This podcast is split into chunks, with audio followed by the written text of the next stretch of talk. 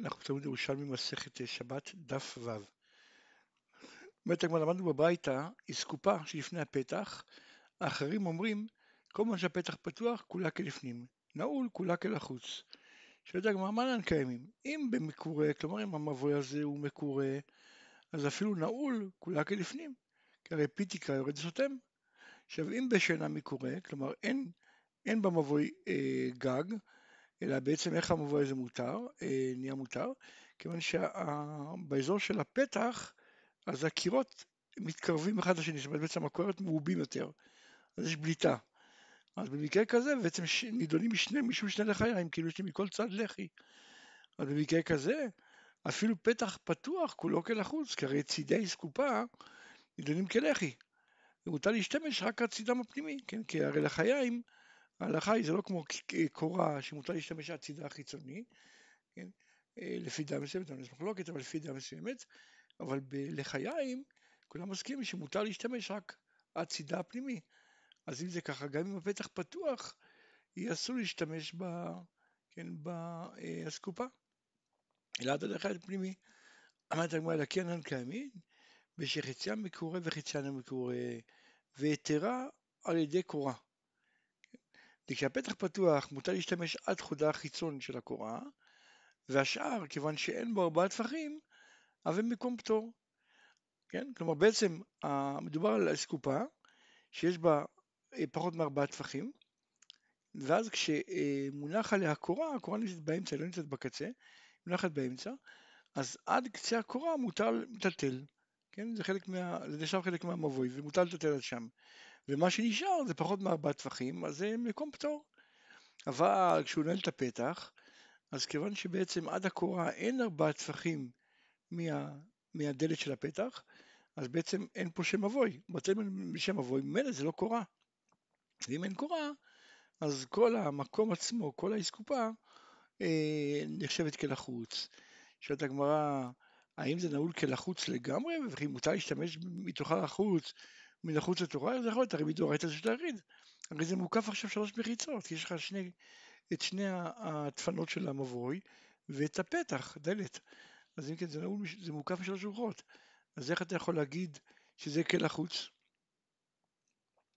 אומרת הגמרא, אלא הרי כל החוץ לחומרה. הכוונה שאם היה בפתח חור, אז אסור להשתמש מתוכה לחור, מן החור לתוכה. כלומר, כל מה שאמרנו של שזה זה האסקופה היא כמו לחוץ, זה רק לחומרה. זאת אומרת, גם אם היה איזה חור בפתח, יהיה אסור להכניס מה, מהאסקופה הזאת דרך החור פנימה, או מבפנים דרך החור להוציא לאסקופה, כן?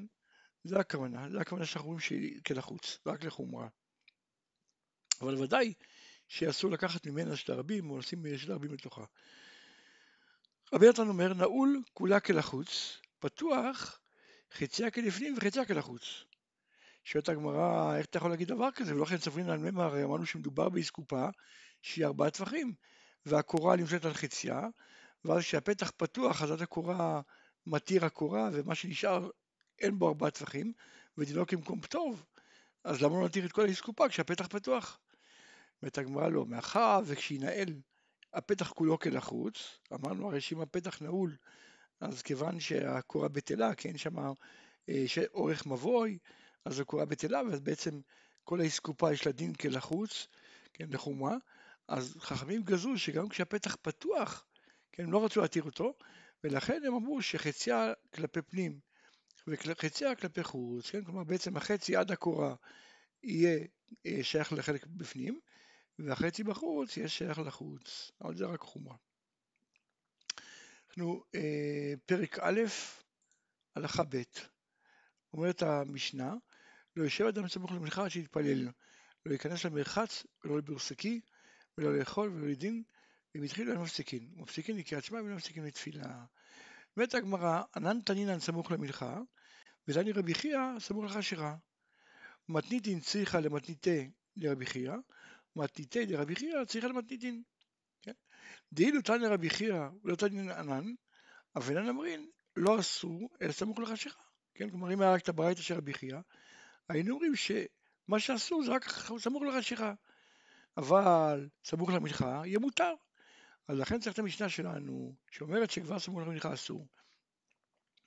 ואילו רבי חייא ולא ענן, אם רבי חייא אומר את הברייתא שלו, ואולי אנחנו שואלים, אנחנו במשנה, אז אבנן אומרים, כולאוד זה מנחה, מנחה ממש.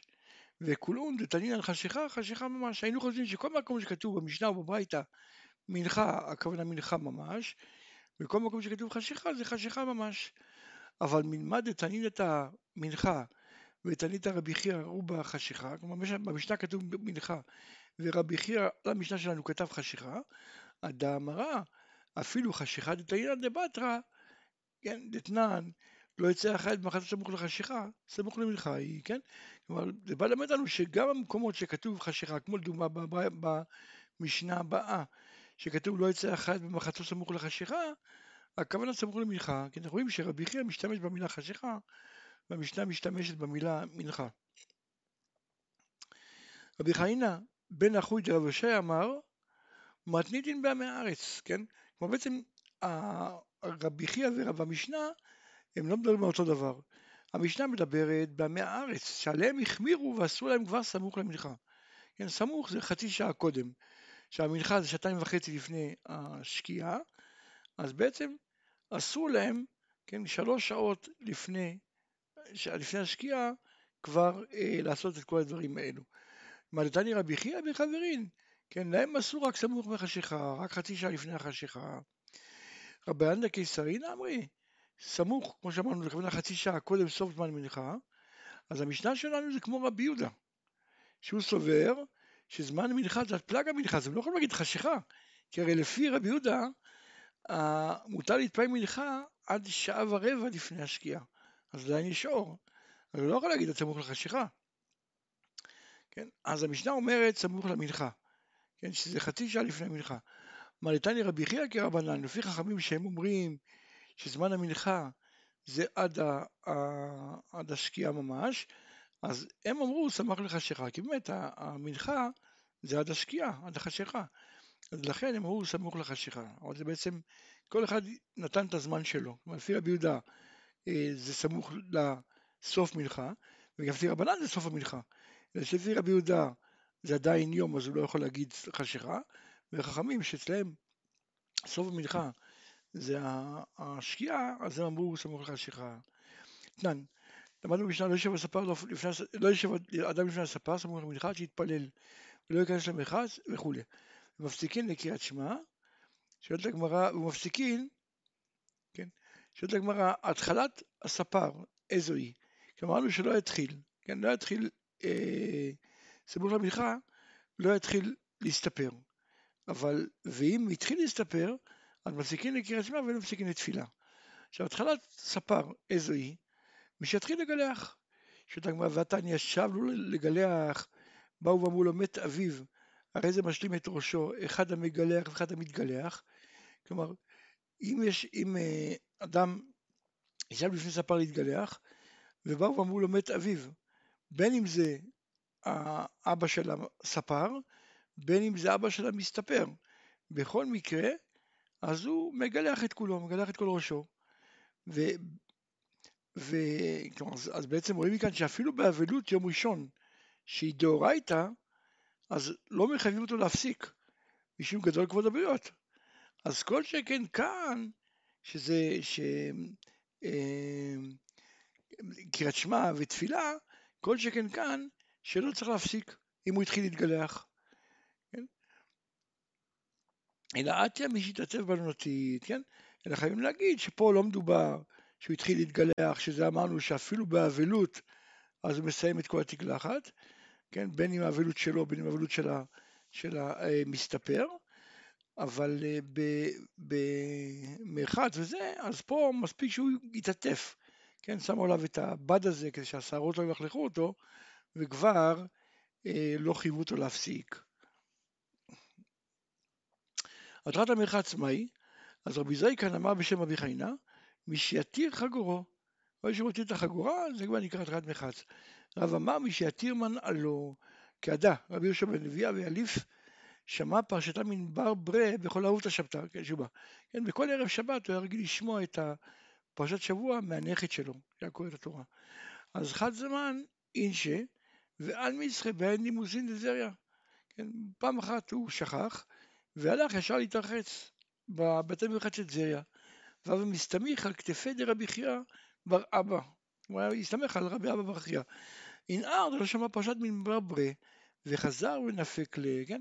הוא נזכר שהוא לא שמע את הפרשה מהנכד שלו, אז הוא חזר ויצא, שואלת הגמרא איך ובאיזה מצב הוא היה. רבי דוסי אמר, כך אבא, כלומר הוא עוד לא הספיק להתפשט בכלל. ורבי אלעזר ברבי יוסי אמר, שילוח מנוי, הוא כבר היה התפשט לגמרי. אמר לרבי חייא בר אבא, ולא כן נפל רבי, אם התחילו הם מפסיקים, הרי התחלת, אז לא צריך להפסיק. אמר לחייא בני, קלעי בעיניך מה שנאמר, שכל השומע פרשה מן בן בנו, כאילו שמעה בהר סיני? מה טעמה? כלומר איזה פסוק רומז על זה? דכתיב והודעתם לבניך ולבניך יום אשר אמרת לפני השם אלוקיך בחורב. רבי חזקיה רבי ירמיה ורבי חייא אמרו בשם רבי יוחנן אם יכול אתה לשלשל את השמועה עד משה, שלשלה. ואם לאו, תפוס או ראשון ראשון או אחרון אחרון. מה הייתה? מה דכתיב אותנו לבניך לפני בניך יום אשר אמרת לפני השם אלוקיך בחורב, עד יום אשר אמרת לפני השם אלוקיך בחורב, כן? כלומר צריך להגיד את כל השלשלת של המסירה עד משה רבנו. גדעון אמר, כל אומר שמועה מפי אומרה, יהיה רואה בעל השמועה כאילו עומד כנגדו. מה הטעם? כלומר, הפסוק קורא את זה, זה דכתיב, אך בצלם יתהלך איש. אם אתה מזכיר את שמו של מישהו, תראה כאילו שהוא מולך. כתיב, רוב אדם יקרא איש חסדו, ואיש אמונים מי ימצא. יקרא איש חסדו. ואיש אמונים מי ימצא. רוב אדם יקרא איש חסדו, זה שאר כל אדם, שמורים תורה בלי לבדוק מי אמרה. ואיש אמונים, כלומר מי ששומר אמונים למקור ואומר בשמו, מי ימצא? מי ימצא? יחידים כאלה זה רבי זרע, אדמה רבי זרע, לטענן צריכין חשין לשמועתא דרב ששת, דהו גברא מפתחה, כן?